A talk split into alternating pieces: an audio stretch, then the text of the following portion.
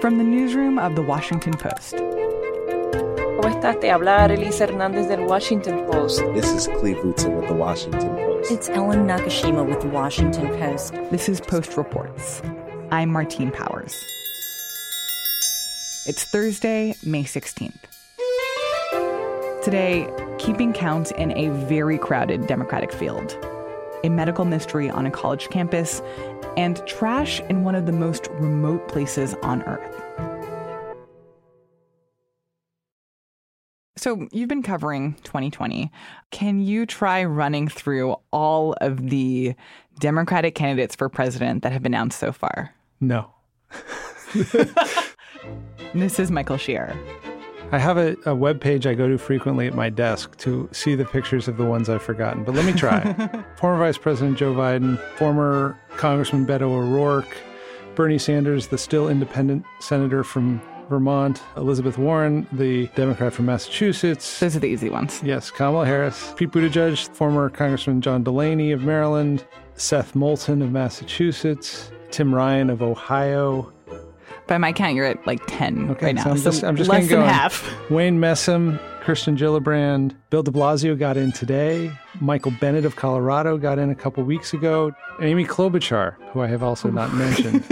Steve Bullock of Montana. Hold on, I've got it. Okay, now we got Tulsi Gabbard, Julian Castro. See, this is this is going to get me in so much trouble with these campaigns. Andrew Yang. Andrew Yang. Oh, Marianne Williamson, the self-help guru, spiritual advisor. Not counted in many lists is Mike Gravel, the 88 year old former senator from Alaska. Cory Booker of New Jersey, Jay Inslee, the governor of Washington, Eric Swalwell, a congressman from California. Yes, Hickenlooper's running. John Hickenlooper, you know, celebrated mayor, definitely still running. If I had known that question was coming, I would have been better prepared. no, no. I think it speaks to the challenge of this race that it's just so many of them. That's right. And there's no way to keep all of them in your head at one time. And in a month and a half, 20 of these 23 or 24, depending on how you count, are going to show up on a stage, on two actual stages. And even then, it will be very difficult to keep all of them in your head at the same time. What problems does that pose? Well, for the campaigns, it's been an enormous challenge. Every one of the campaigns says their strategy is to go to Iowa and New Hampshire and to meet people and to build a grassroots movement and do it, you know, house party to house party, rally to rally.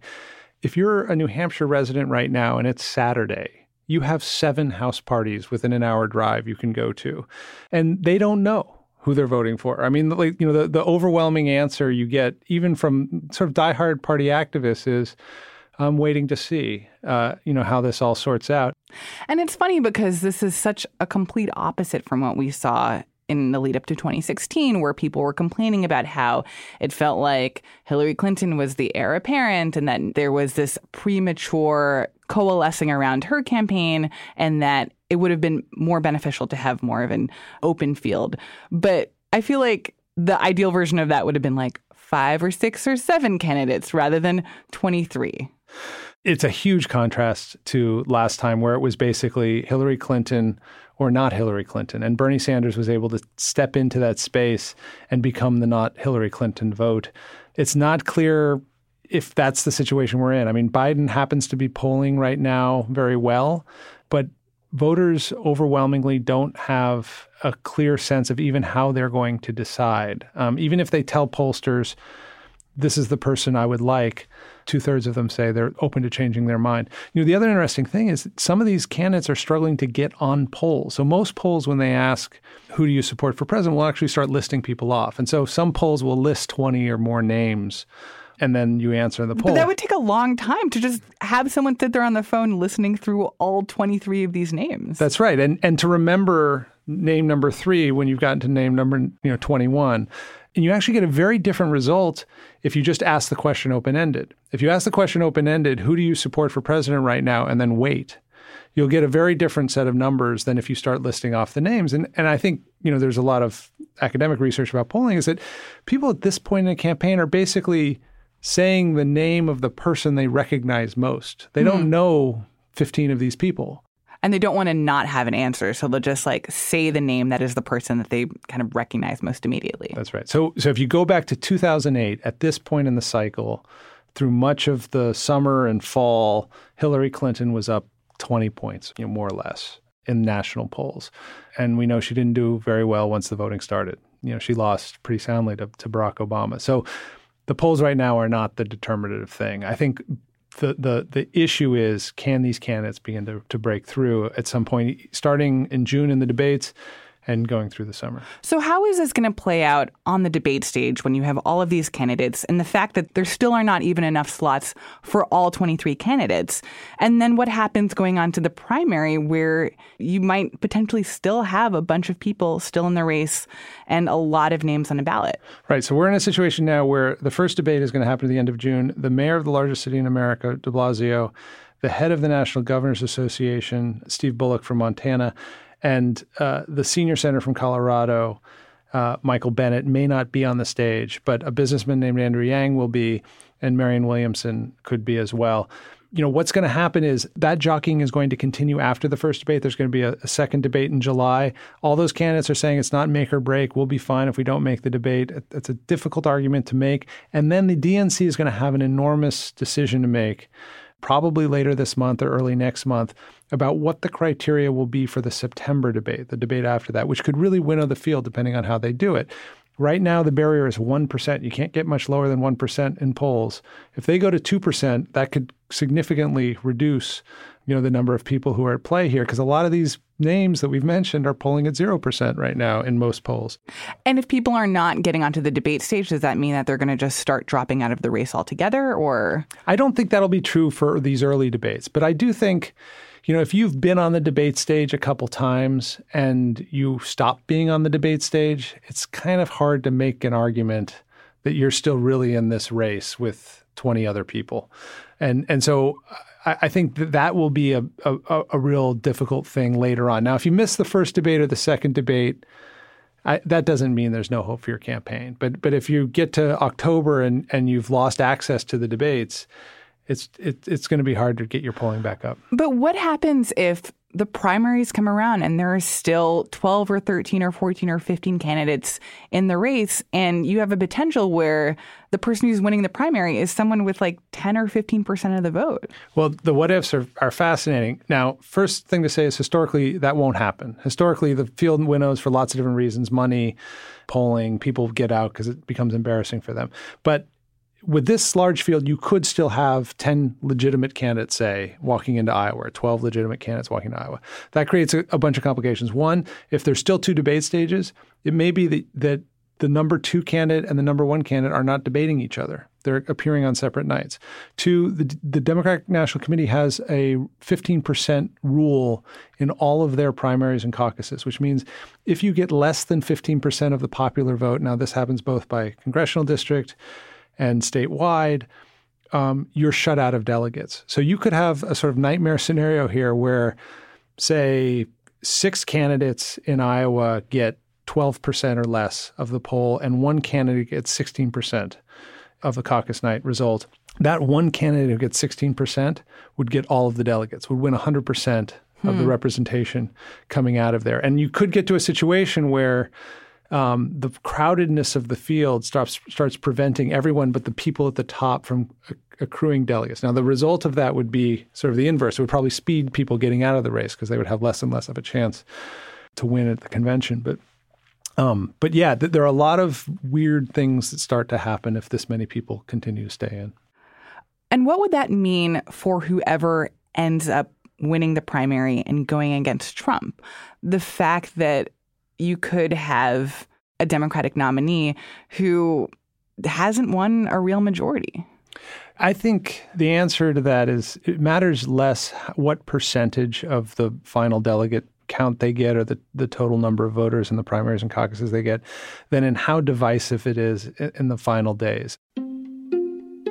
Bernie Sanders really did hurt Hillary Clinton in the general election because the Democratic convention was so divisive and there was so much bad blood even after she had secured the nomination. And and so I think the question there is whether the party is able to come together or in the process of voting and going through these primaries divides itself in a way that creates bad blood.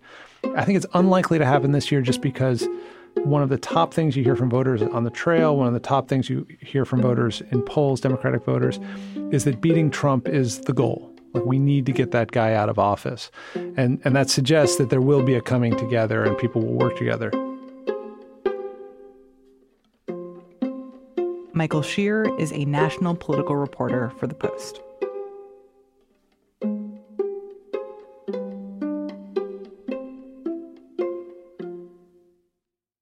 As a little girl, Olivia was just kind of a goofy, nutty little girl. She was my question asker, always inquisitive. My name is Amy Brittain, and I'm an investigative reporter. My name is Jen Abelson. I'm an investigative reporter. Olivia Paregol grew up in Glenwood, Maryland, which is about 45 minutes outside of Baltimore. Test one, two, three, one, two, three. One. She turned 18 years old in June. We went to talk to Olivia's parents, Ian and Meg Paregol, at their family home. I think I called her Livy mostly, although she had so many nicknames. Probably the thing we called her the most was Fuzz. As a baby, she had just a little bit of fuzz on her head. We went to talk to Olivia's parents because of events that unfolded last fall, events that raised all sorts of questions about the University of Maryland and the responsibility it has to responding to health crises. So, Olivia was diagnosed in her senior year with Crohn's disease. The medication she was taking weakened her immune system and left her in a little bit of a fragile state. Olivia arrived at the University of Maryland in the fall of 2018. And so once she got to the University of Maryland, what were her first days like there? She was really just kind of finding her footing as a college freshman. She lived in Elkton Hall, which is a dorm that was built in the 1960s at the University of Maryland. There are eight stories. She lived on the third floor. By the time Olivia and her friends arrived on campus last fall, it was clearly showing some wear and tear. Within Olivia's first few weeks, the air conditioning in her dorm room broke. By mid September, it became rampant mold infestation throughout the building. Mold? Where, like, where would she see the mold in her room? The mold was everywhere. I mean, it was on blinds, it was on desks. All over their shoes, it's all over their clothes, it's in the air conditioner. She was saying, you know, from early on, she said there are a lot of people sick here. Kids were coughing and having respiratory problems. Was Olivia experiencing some of those respiratory problems that other kids in the dorm were experiencing? Oh, she was sick all the time. Every time I talked to her, you could tell she had some sort of upper respiratory infection. She was coughing, she had a sore throat, having trouble breathing. And so eventually on family weekend parents descended on campus. So the university at the last minute scheduled a meeting to try to talk to people about concerns and parents were furious and kids were crying about how sick they were. And hours later the university announced a plan to move students out rotating them out floor by floor while remediation was ongoing. When she moved back into the dorm what were you hearing from livy about her health at that point? Well at that point she was still sick she had a continual cough. So there were a lot of kids who continued to get sick. They were back in the same dorm where it was unclear exactly how extensive the mold cleanup was. So everyone just assumed it was the mold making everyone sick. They had no idea that there were other things spreading quietly through campus. By the first week of November, Olivia's condition was getting worse. She had a fever and swollen glands.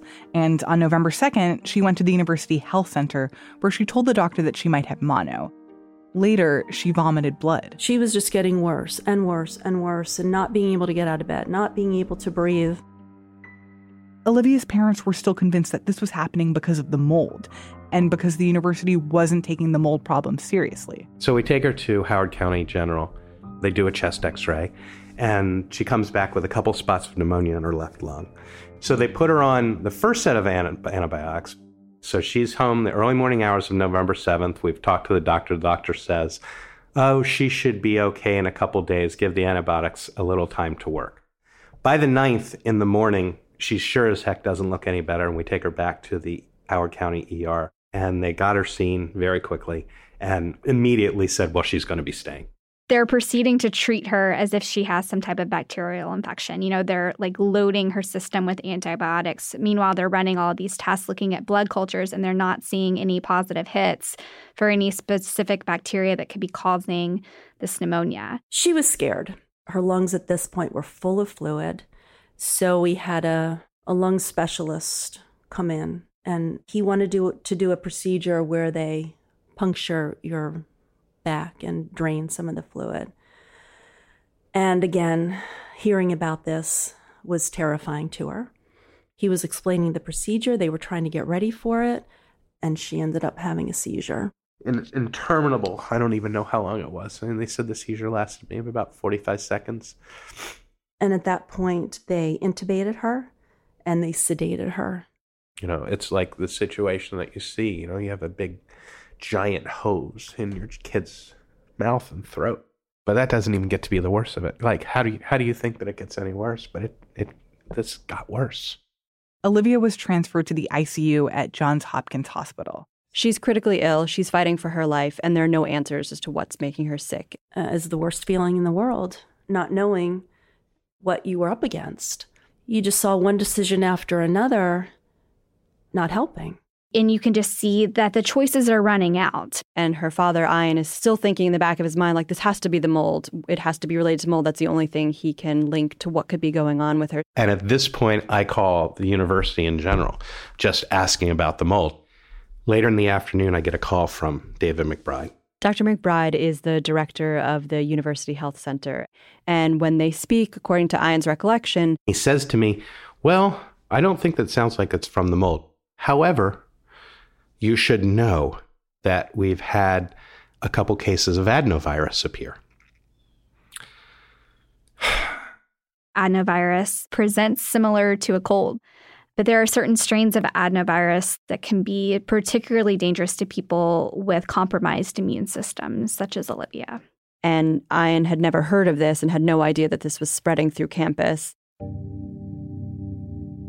It wasn't the mold though the mold may have weakened her immune system. There was a viral outbreak on campus. At that point, at least three people at the college had been diagnosed with adenovirus. Dozens of other cases were about to be confirmed. But the university hadn't made an announcement. They hadn't warned students or parents that this was going around. And because doctors had no idea that they were dealing with a virus, they had spent eight futile days pumping Olivia with antibiotics. What she needed was an antiviral. Remember, what they've been treating all along is a bacteria. This is a virus. They gave her the antiviral, but at that point, it, it was too late. The big problem that she was facing during this week is that her body was accumulating so much fluid and she was kind of unable to shed this fluid from her body. She went into that hospital weigh, weighing 130 pounds. By this point, she's 230 pounds. She's gained She's gained 100 pounds? 100 pounds over a week of fluid. Oh my God. She was bloated and, I mean, almost unrecognizable.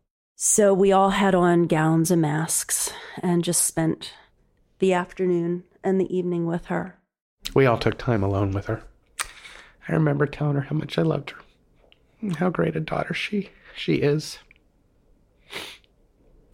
you know, and just kind of watching your daughter take her last breaths. And all I could think of at the time was, you know, I was there when she took her first breath, I was there when she took her last breath, and it shouldn't be that way. She passed away late that evening on November 18th.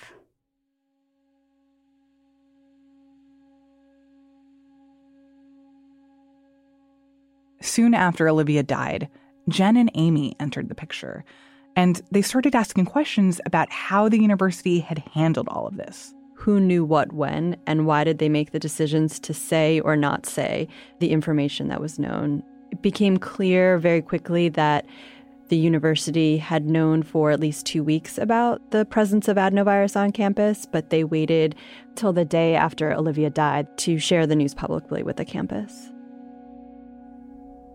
Okay, so this is this is McBride's voicemail to me. And it took an additional day for the university to tell the community that a student had actually died from the virus. Oh, this is the 20th. That's right. This is after the fact. Mr. Paregol, this is uh, Dr. David McBride calling you. Um, I hope that um, you and your family are, are doing okay today.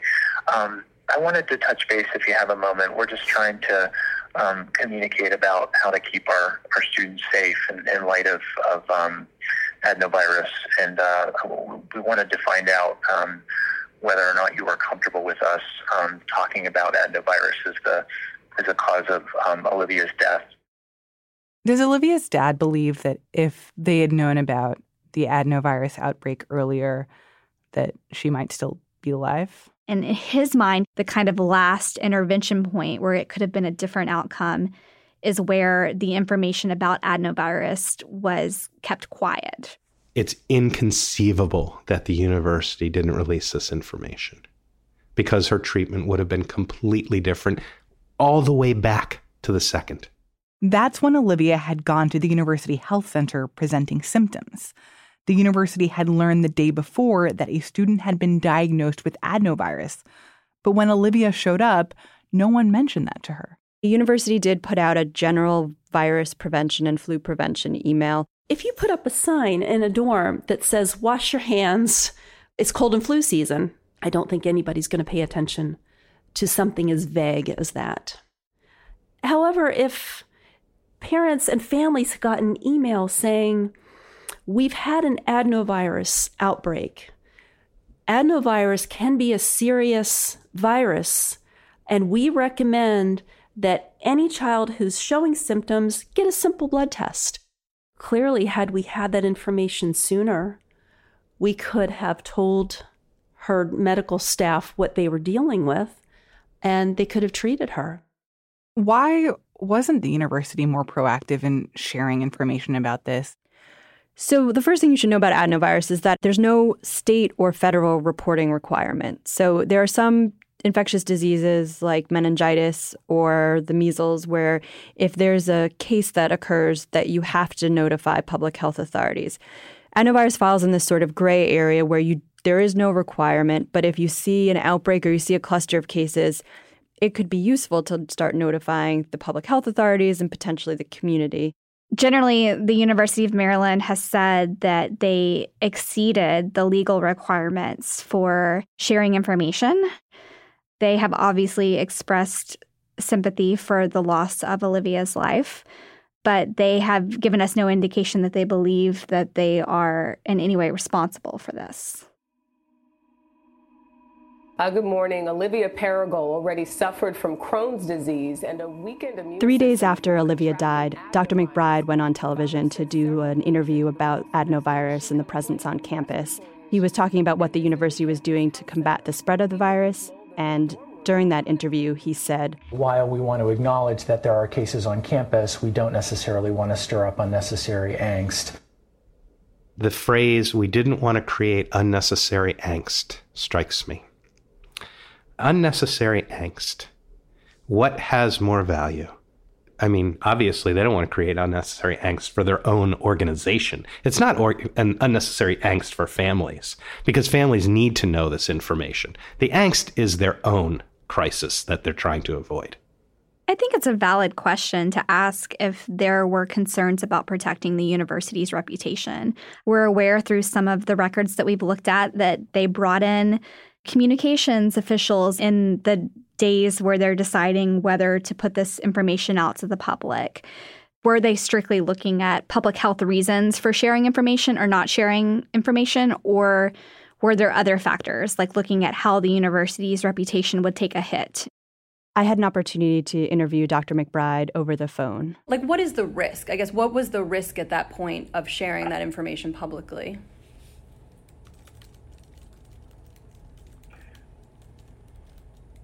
Well, uh, you know, as I said, um, we want public health communication to have uh, an actionable component. Right. Um, and, you know, and given, unfortunately, that this particular infection doesn't have, uh, the, you know, there's not a, a readily available vaccination, um, there's not an outpatient treatment, um, that we often see um, communication, um, you know, particularly without an actionable item, um, stimulating a lot of anxiety um, amongst our student population and parents. Um, you know, we, we didn't feel like there was enough at that point to, uh, um, you know, to share more with, with, with the community.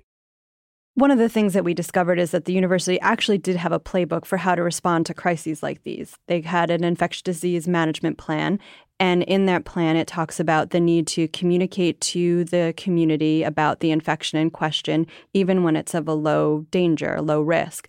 This clearly fell into that box. And so we don't understand why the university didn't even seem to follow its own guidelines for how to respond to a crisis like this. We looked at as well the Campus Infectious Disease Management Committee plan. We sat and, down um, with Linda Clement, who's the university's vice president of student affairs. Um, but the university waited 19 days to disclose adenovirus. And so this seems like a contradiction. How do you explain that? Adenovirus is a common kind of virus um, if we had a case of measles, a reportable kind of virus, then we would take different actions. Because I don't think in the plan it doesn't make a distinction between, it just generally talks about infectious diseases, some are low risk. So you're making a distinction between the um, whether it's a reportable disease or not. Yes. Okay. So did you ask this administrator if she felt like they should have done something differently or if they would do something differently if this situation happened in the future? We did ask those questions, and essentially she said no. You know, I invited some off campus people to come in and examine our policies and our procedures and our protocols just to have different eyes on the situation. They confirmed that the way we handled it was well done. Is this a problem that other campuses are dealing with? Colleges across the country are grappling with infectious disease outbreaks. When you're talking about cases like measles or mumps, those are things that have to be immediately disclosed. But there are a host of other infectious diseases that can be really damaging to individuals that at the end of the day, the universities have the discretion to decide whether or not to tell people and how to tell people. And I think the questions raised here go to the heart of is information empowering? Could that information have changed the course of what happened here, in which one student died and more than 40 were sickened. The University of Maryland appears to be one of the first to really deal with an adenovirus outbreak, but I don't think that they're going to be the last. Jen Abelson and Amy Brittain are investigative reporters for The Post.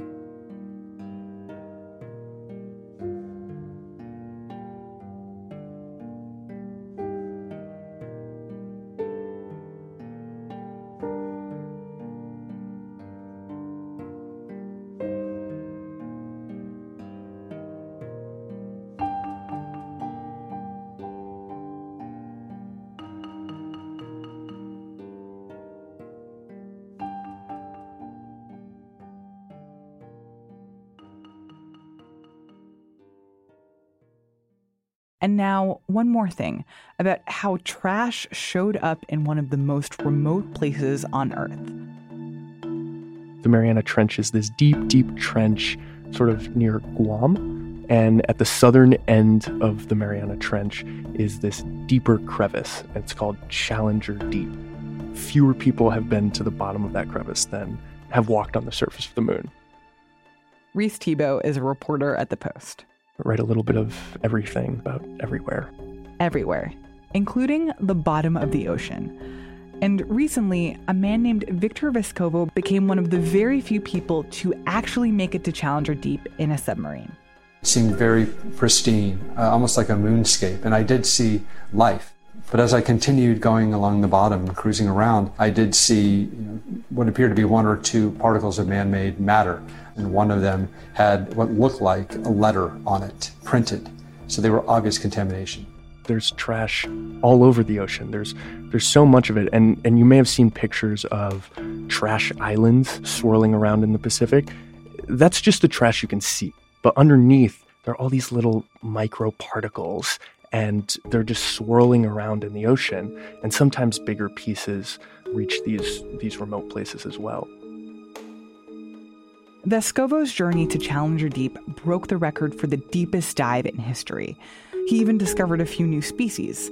But it was striking finding trash in a place that almost no humans had visited. They discovered these new creatures, but also couldn't escape the waste that humans are creating. Reis Thebault is a general assignment reporter for The Post.